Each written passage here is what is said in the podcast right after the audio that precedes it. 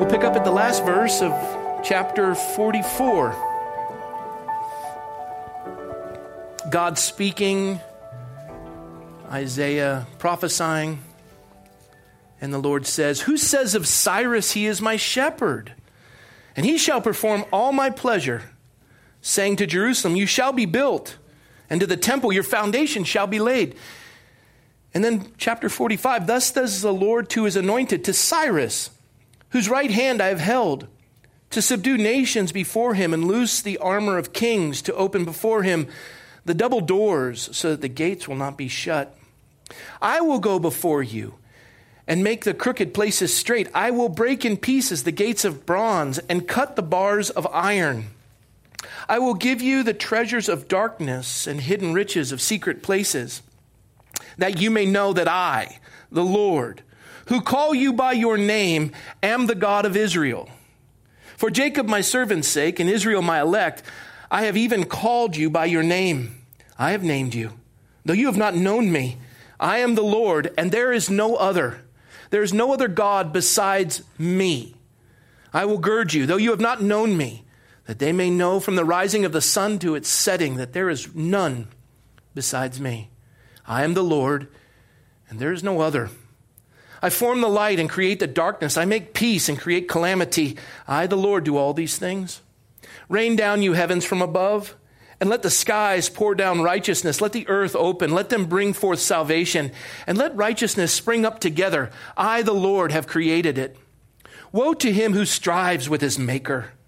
Let the potsherd strive with the potsherds of the earth. Shall the clay say to him who forms it, What are you making? Or shall your handiwork say, Who has no hands? Woe to him who says to his father, What are you begetting? Or to the woman, What have you brought forth?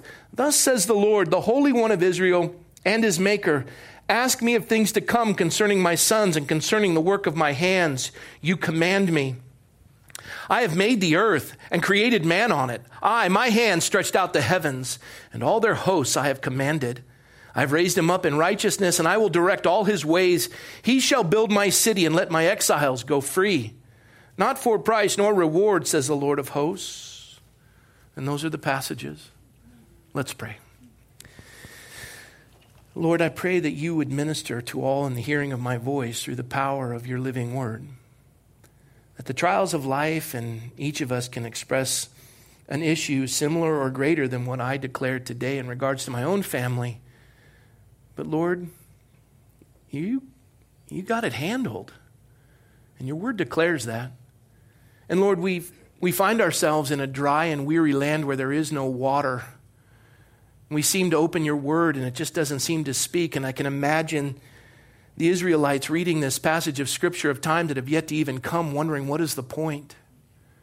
But yet, Lord, here we are thousands of years later, and we will be amazed because your word is living and breathing and sharper than a two edged sword. It speaks beyond the space time continuum.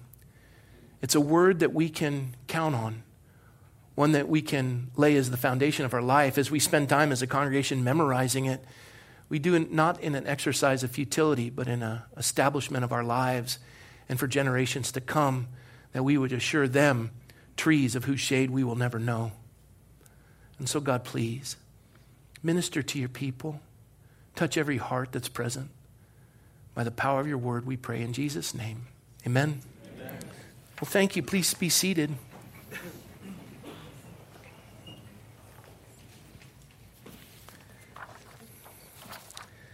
This passage of Scripture hit me pretty heavy. I was deeply blessed by it. It begins with this prophetic utterance of Isaiah, and I want to put it into context for you. Isaiah is dealing with Hezekiah. Hezekiah has been told he's going to live 15 more years. He says, But your kids are going to be sent into exile into Babylon. Babylon. Babylon, the Hanging Gardens of Babylon, one of the seven great wonders of the ancient world. This is an impregnable city. It is surrounded by the Euphrates River. It's a deep moat that can't be crossed. It is walls that are 20 to 22 stories high wide enough to run two or three chariots side by side around the entire expanse of the wall on its roof. This is a massive structure. It is one that dominates the known world, and it has gone through the Egyptians like a hot knife through butter. And only because of, of the interference of one heavenly angel were the Assyrians stopped. But in time, God will allow by their idolatry to be taken into captivity into Babylon, and the Jews would be subject to this pagan domination and be placed in Babylon as exiles. And the reason why is they're, they're going to drift away from a God that has delivered them. They're going to abandon his word. They're not going to raise their families in relation to this. And God will have them in exile. And he's going to say to them through the prophet Jeremiah, pray for the peace of the city, for in its peace you'll have peace.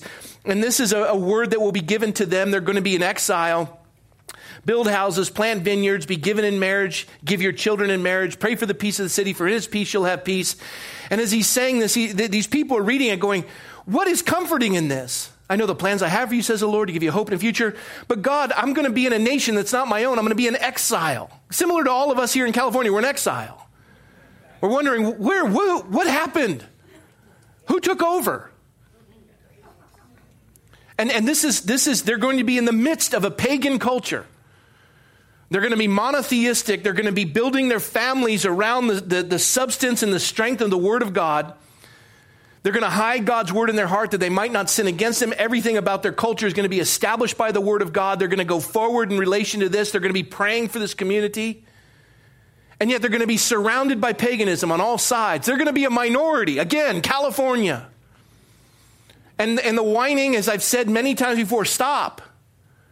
You have been placed here for such a time as this. And, and if you want to whine, move. We're looking for Gideon's army. And the idea is one man and God constitutes a majority. Amen. And so here they are and they're in exile. And, and this isn't even transpired yet. All this is going to happen later. And God, through Isaiah, says, listen, when you're in exile, a few hundred years from now, in Babylon, after Hezekiah passes from the scene and Manasseh comes out and you guys do evil and then you're all sent into captivity, then I want you to know about this guy named Cyrus. Cyrus the Great. Cyrus the Great. He's, he's historical. We know much about him. I want to show you a picture of Cyrus the Great. You've seen it in history books. It's fascinating. Cyrus the Great is known throughout history. Here he is. The Medo Persian Empire was under his domination, his rule. It extended all the way to India, went through all of, uh, of Iran and Iraq and, and up into Azerbaijan and Armenia went into parts of Africa. It was massive. And he wasn't even on the scene. You had the Babylonians and the Medo Persian Empire comes in. Medo Persian Empire is his. And, and he, would, he would grow great. Amazing guy. And, and he's, he's quoted. Many people have done, many people have done uh, management books based on his quotes. Uh, folks believe that he was a, a poor individual in a commoner's house that rose to this, this great position. And he had common sense because he had learned how to run businesses. He had learned how to operate a farm. And when he stepped into this position of authority, he knew how to rule in such a way as to conquer empires that would aid him in conquering even more empires. And, and here's what he, here's some of his quotes, and they're used in management books to this day. Whenever you can, act as a liberator. Freedom, dignity, wealth. These three together constitute the greatest happiness of humanity. If you bequeath all three to your people, their love for you will never die. Freedom, dignity, wealth. Freedom, dignity, wealth. Act as a liberator. Act as a liberator. Bring liberty, freedom, dignity, wealth, dignity, wealth. Fascinating to me. You look at a man like that and you go, hey, that's a pretty smart guy. He's a pagan. He's a pagan. We'll cover the gods that he worshiped. There were two in particular, kind of a yin and a yang, and you'll see them momentarily.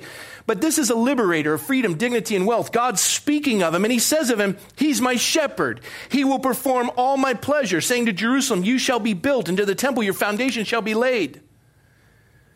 He's going on to say that, that he is my anointed. God is anointing, listen, God is anointing a pagan. You go, I'm, I'm not comfortable with that. I, I, travel and I get the privilege to speak to pastors, and oftentimes pastors go, you know, I, I, I can't, I, I, I'm tired of voting for the lesser of two evils. And you've heard what I said. I go, well, unless Jesus Christ is running for office, you'll always be voting for the lesser of two evils. Well, I can't vote for a president who's been three times married and twice divorced.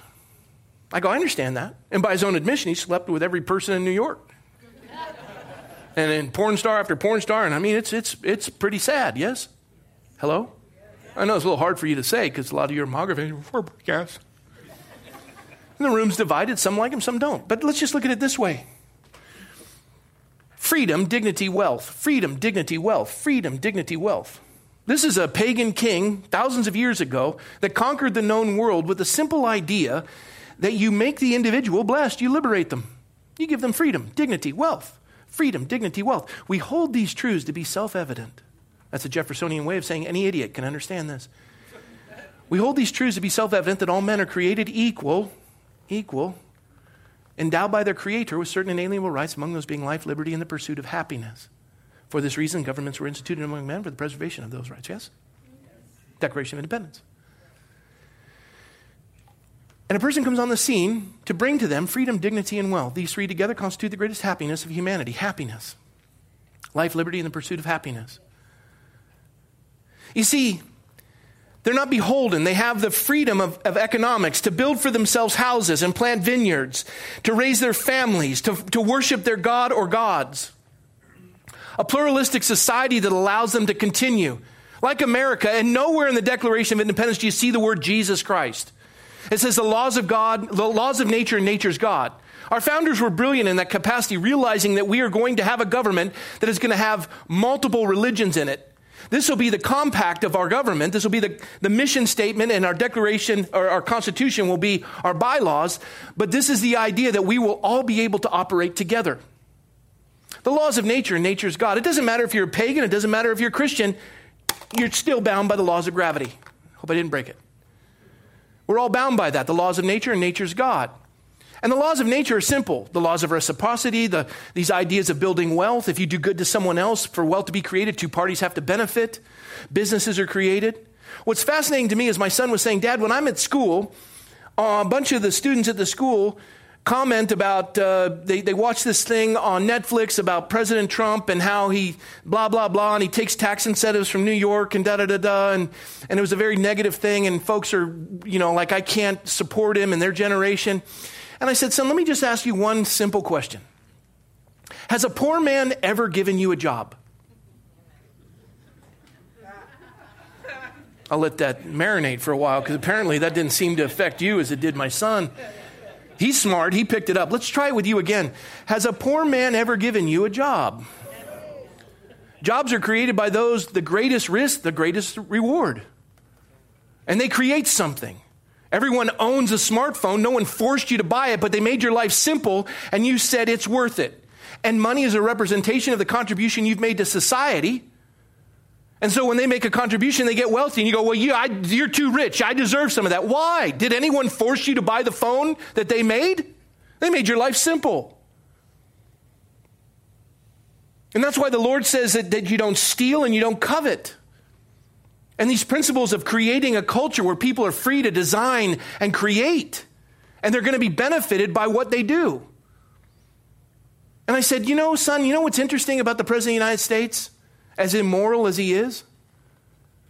He employs 22 to 25,000 people in his businesses in the United States. You combine all of the employees of every member of Congress that they hire, it doesn't equal what the president hires 22 to 25,000 employees and he pays their Social Security, he pays their, their, their um, employee tax. Many of them in the government are public servants, which means they're on the dole. Government doesn't create wealth, it just divides it. I said, This is a man who understands business. He's been doing it his whole life. And I said, Now he's running the government like a business. I said, You like him or you don't like him, there's a couple of things to keep in mind. He understands the media. He understands arts and entertainment, number one television show in America. Media, he, his Twitter account goes through the roof. Politics, he, he beat 16 Republican candidates and the most well funded Democratic candidate in the history of the country. He understands family. His kids love him. His ex wives have great appreciation for him. He's not the best, you know, example for us to follow, but that's interesting. Religion, he's working on it business, the Trump brand is known around the world. I, we just go through these cultural mountain of influence. He understands them. And you go, well, still, Still, how can God use someone like that? Well, all I have to tell you is in my lifetime, including Ronald Reagan, the first president I voted for, in my lifetime, he's the first president who was given a defense, the, the strongest defense of the unborn in any major presidential debate was him.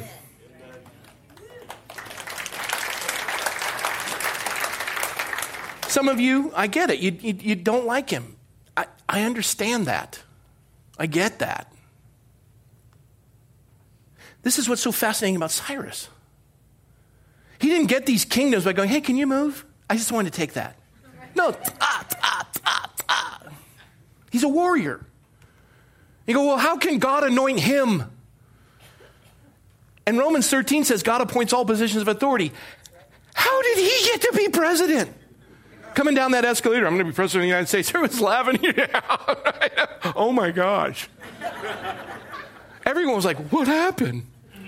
Right? And some people go, yeah, what happened? Everybody said what happened.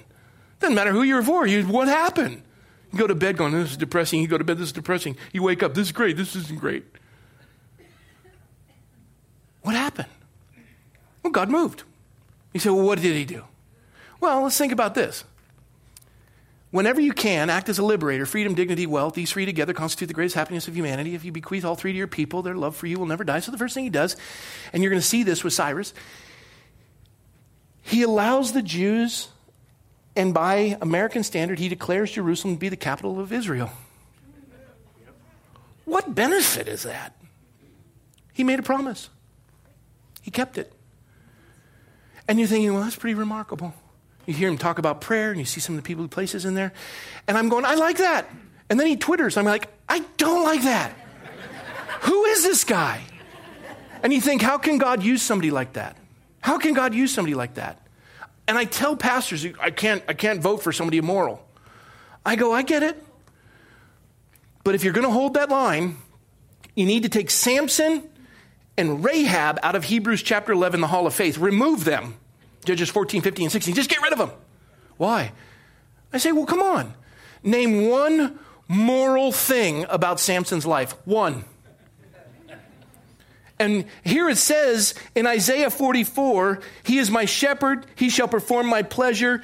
He's going to rebuild the temple. He says, He, the Lord, uh, thus says the Lord to His anointed, whose right hand I have held to subdue nations before Him. The Spirit of the Lord is upon Cyrus. I want to take you to Samson. He spends an entire night in a prostitute's bed. She ties his hands. And what happens? The Spirit of the Lord comes upon him, breaks the bonds. The Spirit of the Lord came upon a man, a man who was in a prostitute's bed for an entire night. Not once, not twice, three times.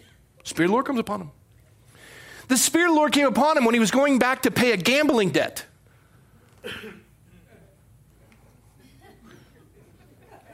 Why would God pick him?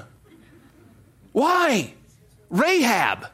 He picks Rahab, a prostitute running a brothel who lies to protect the Israeli or the Jewish spies. And she's blessed. Why? Why? Here's the answer. Judges 14:4. What Samson's parents didn't realize is God was seeking an occasion to move against the Philistines. Samson was equipped to do what God's people were unwilling to do, and that was to confront the Philistines. Cyrus could do what everyone else couldn't. He was equipped. He knew how to lead, he knew how to govern armies, and God was going to use him as he used Samson, as he used Rahab, as he may be using the president. I don't know completely at this point, but I'm sure thrilled with some of the stuff he's doing. Not so thrilled with other things. And that's the point. and you look at that and you say, okay, what do we have here? And here's what blows my mind and what comforted me. Because my family is a microcosm of the macrocosmic issue of America. You say, You don't understand what's going on in America. And you no, I do. I eat it for dinner every night. I get it. Evan Low, the author of AB 2943, we're going to meet this week together, inviting a few folks to come. He's reaching out to me. We've been trying to build through this. And, and I, I, have met with Evan, I've met with Assemblywoman um, uh, uh, Irwin. And, and, as, and as I do this, I come from a position of strength. And the thing that strengthens me is passages of scripture like this. And here's why. Again, look at 44, chapter 44, verse 28. God, who says of Cyrus, He is my shepherd, he shall perform all my pleasure, saying to Jerusalem, You shall be built, into the temple your foundation shall be laid. We see this guy. Here's one of his quotes. Here's another I am Cyrus, king of the universe, since the gods of foreign lands made permanent sanctuaries which are now dilapidated. I returned people to their lands and made provisions to rebuild. You cannot be buried in obscurity. You are exposed upon a grand theater to the view of the world if your actions are upright and benevolent. Be assured they will augment your power and happiness, Cyrus the Great. We know this is true. He's a historical figure, a nine inch, four inch wide cylinder that was found called Cyrus Cylinder. They found it. It's in, it's in uh, Akkadian, kind of like a cuneiform, and it declares all these things and it re- reveals them, who this man is, his, his, his, the realms he conquered, and this is a clay brick from the 6th century. It was discovered in biblical city of Ur. It was written in Babylonian cuneiform. The inscription reads, Cyrus, king of the world, king of Anshan, the great gods delivered all the lands into my hands, and I made this land dwell in peace. And the Bible names are all listed in there. And what's fascinating is people go, well, that never existed. That doesn't exist. The Bible's full of, and they dig where the Bible says dig, and they find what the Bible says is there. And you go, I don't, I don't buy it. Oh, oh, I'm sorry. Did you, did you have a comparative religion class? At your community college and you're smart? Look at you. Seriously, you, you want to have a conversation? Let's sit down and take a look at some of these things. I don't mean to mock you. In some ways, I do. Because I want you to be shaken out of being indoctrinated instead of educated. And God picks this man who's a pagan. And this pagan worshiped this, this god was called Angra Mainya. And this was the god of darkness. And it contended like a yin yang with this god who's called Ahura Mazda. And that's where they get the Mazda car thing. Ahura Mazda. This is a god of good, this is a god of evil. And they balance each other. And, and this was what he worshiped. He leaned more there than anything else. And and he's raised with a pagan mindset. And here, you ready? God wrote this, what you're holding in your hand, Isaiah 44, 28, and 45, 1 through 13. He wrote this, pay attention, 200 years before Cyrus was ever even a twinkle in his father's eye.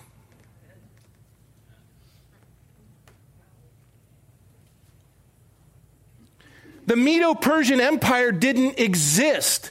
Babylon was massive. The Jews were in exile. Not even yet. They would be in exile, and they're going to be reading about this guy.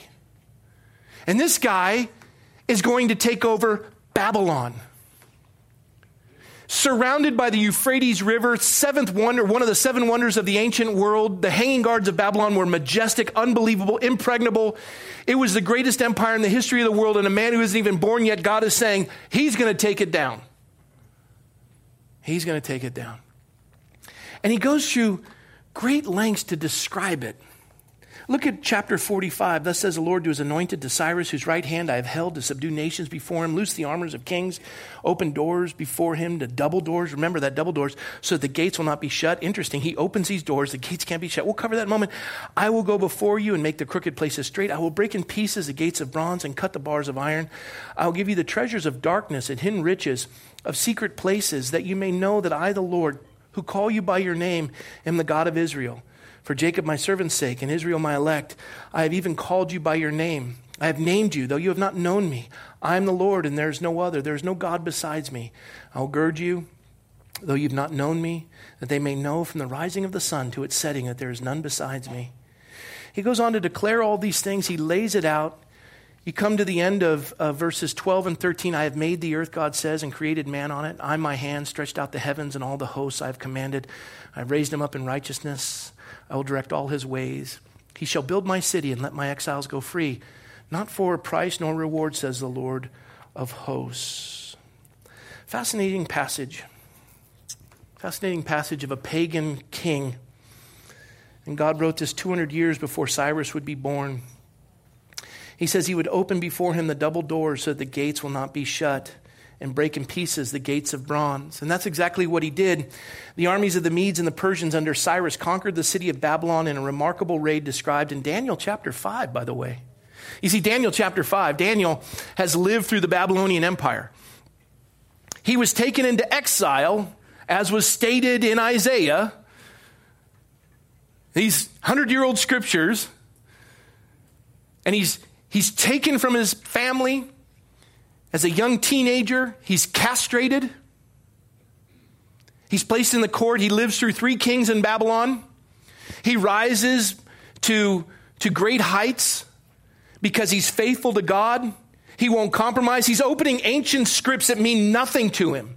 He's reading things that don't even pertain to what he's dealing with. His family's dead. He's all alone. He's in exile. And it doesn't move him. He becomes stronger. He looks out at the night sky and he says, The God who holds this has got this handled. And you want to whine? Take counsel from Daniel. And as he's on his third king in the Babylonian Empire, it's Belshazzar. And, and in Daniel 5, they're having a party. And they're raging and having this huge party, and they're surrounded by the Euphrates River and 22 story walls. And they call for all the vessels that had been taken from the temple when they destroyed the temple. And they said, Bring them out of storage and let's party with these vessels. And they pour the wine in and they're drinking and praising the gods of wood, hay, stubble, and stone and they're drunk and they're mocking God because they're on the seat of authority. And I got news for you that's Babylon. when you go to Sacramento, the, the California Teachers Association union building looks like a ziggurat. And, and you think that the halls of government stand in defiance to God that they will succeed? Does that move you? Daniel's surrounded by it. He's in exile. He's castrated. His family's dead. He's reading these scrolls and he's saying, God said it. I believe it. That settles it. I don't care how dry you are. God's in control. When I'm looking, saying, God, what's happening with my family? And I look up and I realize a God who guides those stars and names them all every two seconds for 25,000 years, just in the Milky Way galaxy alone, holds those in the span of his hand. And Daniel, there he is that night when this occurrence in 539 BC with Cyrus. He comes to conquer Babylon, impregnable fortress. Belshazzar's having a party. And while he's having a party, the hand of God that wrote Isaiah 44 and 45, the hand of God, not attached to an arm, starts to scratch into the wall. Mene, mene, tekel, And while that's being scratched on the wall, there is Cyrus and his men creeping up on the city. And I'll explain to you momentarily how that occurs. But this is the party, and they see it written on the wall, and there's Belshazzar, and he sees it. And the scripture says his knees knocked in Daniel 5. Better translated, he soiled himself. I would too if I saw a hand scratching in a wall. His knees knocked. Translated how you wish. Mene, mene, tekel, parsin. You've been weighed in the balance and have been found wanting. This night your kingdom will be taken from you and be given to the Medo Persians. October 539 BC, Cyrus advanced into lower Mesopotamia, leaving Babylon till last, conquered and occupied the surrounding territory, seeing which way the wind was blowing. Nabonidus of Babylon deserted his city, leaving it in charge of his son Belshazzar. Taking, uh, the taking of Babylon was as bloodless and effortless as Daniel 6 implies. What they did is they rerouted the Euphrates River to go into a swamp. And then the water level of the Euphrates that surrounded Babylon came down so that the men could walk across it. And they had left the gates unlocked because they didn't need to lock them because the water protected them.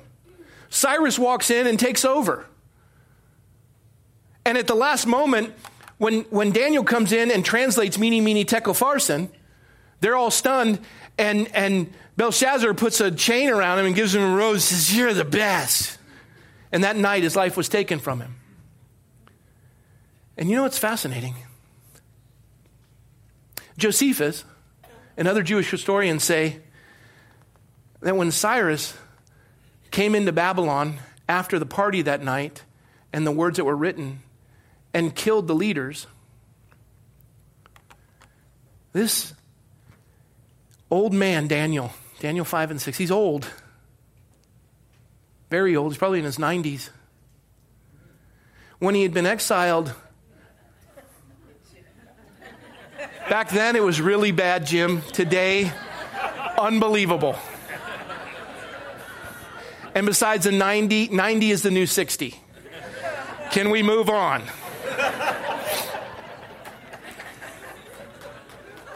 World War II veteran right there.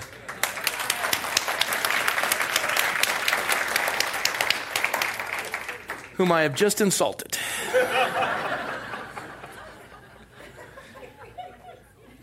So, Daniel, 130 years old at this point.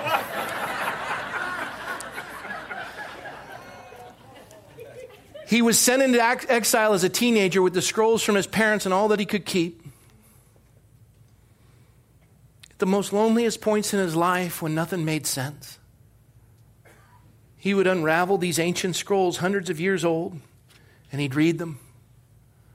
He'd meditate on them. He would pray.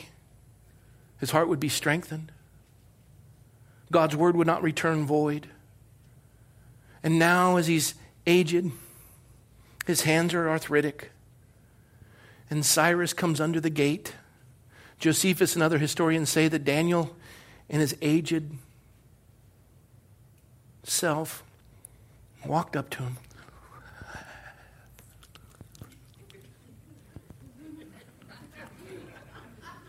Arthritic fingers takes the scroll. Come here, boy.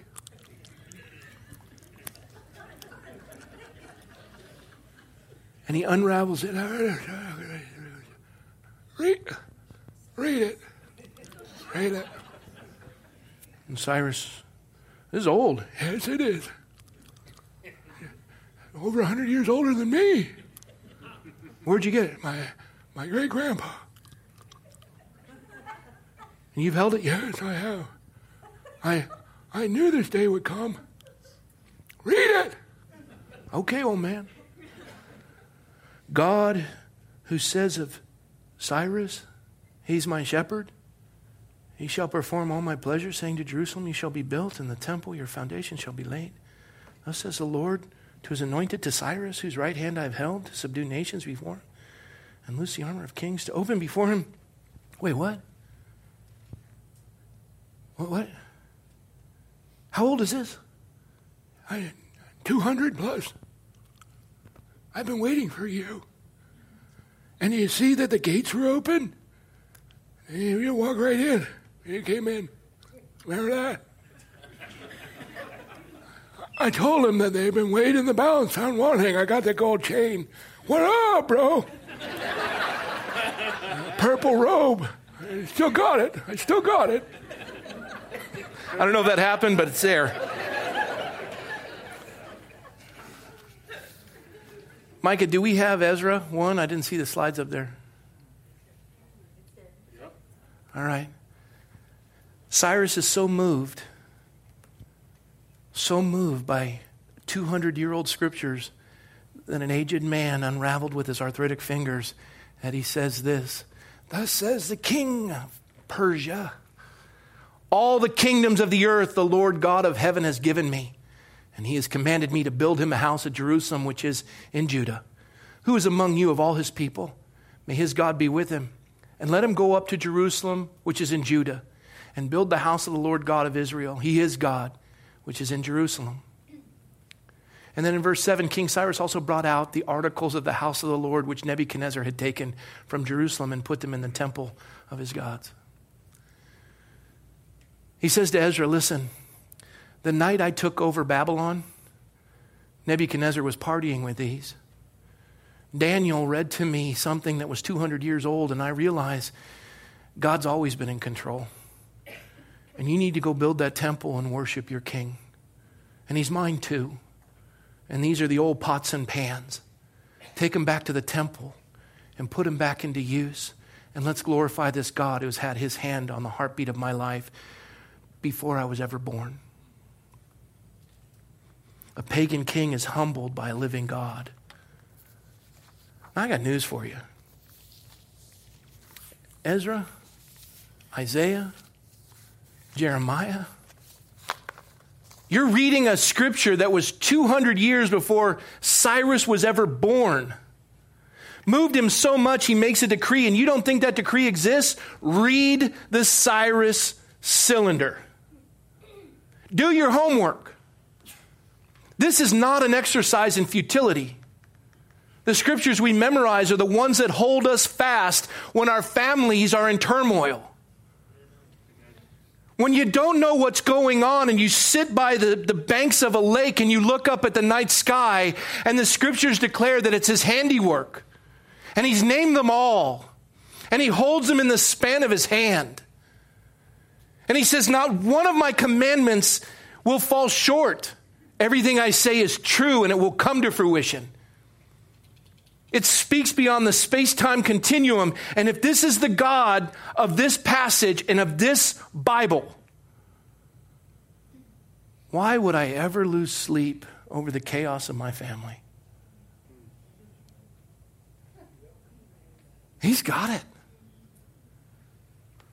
And the secret is anything you give to God will never be lost. And I just say, Lord, you know I love my sister and my brother. You know I love my family. I don't know the answer to all this. And my problems are no different than yours. And I say, Lord, if you can manage the night sky, you certainly can take care of my family. And then the Lord comforts my heart by showing me, you want to see how well I got this? Take a look at this dude. I'm like, you are awesome. How do you do this? I'm God. Two great truths of the universe there is a God, and we are not Him. You're either going to trust idols or you're going to trust the Lord. And when I walk into the halls of government in Sacramento and I sit across a table from ideologically opposing views, I'm not intimidated. I'm not angry. I love them both. And I can simply say, You have no idea who's running things. You're under the myth that you somehow have authority. And you don't. You're either for him or against him. Cyrus figured it out. All of us can do it. Just look up and see the night sky and realize, you know what? I thought Sacramento was a big deal, but it is a gnat on the butt of an elephant. And God, you are in control of all of it. And you're either going to trust Him and find strength, or you're going to cower and quit. And the last time I checked His word, He said to us, We are more than conquerors. That we don't have a spirit of fear, but of power, love, and a sound mind. And as Daniel can stand upon a word that won't come to fruition for over 70 years, and it was written 100 before he was born, and read it and trust it and walk out to a man who is a third his age and unravel that thing and say, Look, then you can do the same. And if the only time you're reading it and basing your life upon it is when we gather here on Sundays, that's not a real strong foundation. We're trying to entice you with a trip to Israel to get that word into you. Tell me what you want, and I'll give it to you as long as you'll allow the word to be the foundation of your life. What do you want? Anything up to half my kingdom. Why is it is so hard to take the living word of God that held Daniel in the midst of complete confusion and his soul was steadfast that he would survive three kings and watch that empire dissolve before his very eyes and inspire another empire to repent of their paganism and embrace the living God. That's Daniel. That's us. Read it, own it, and your life will be strengthened by it.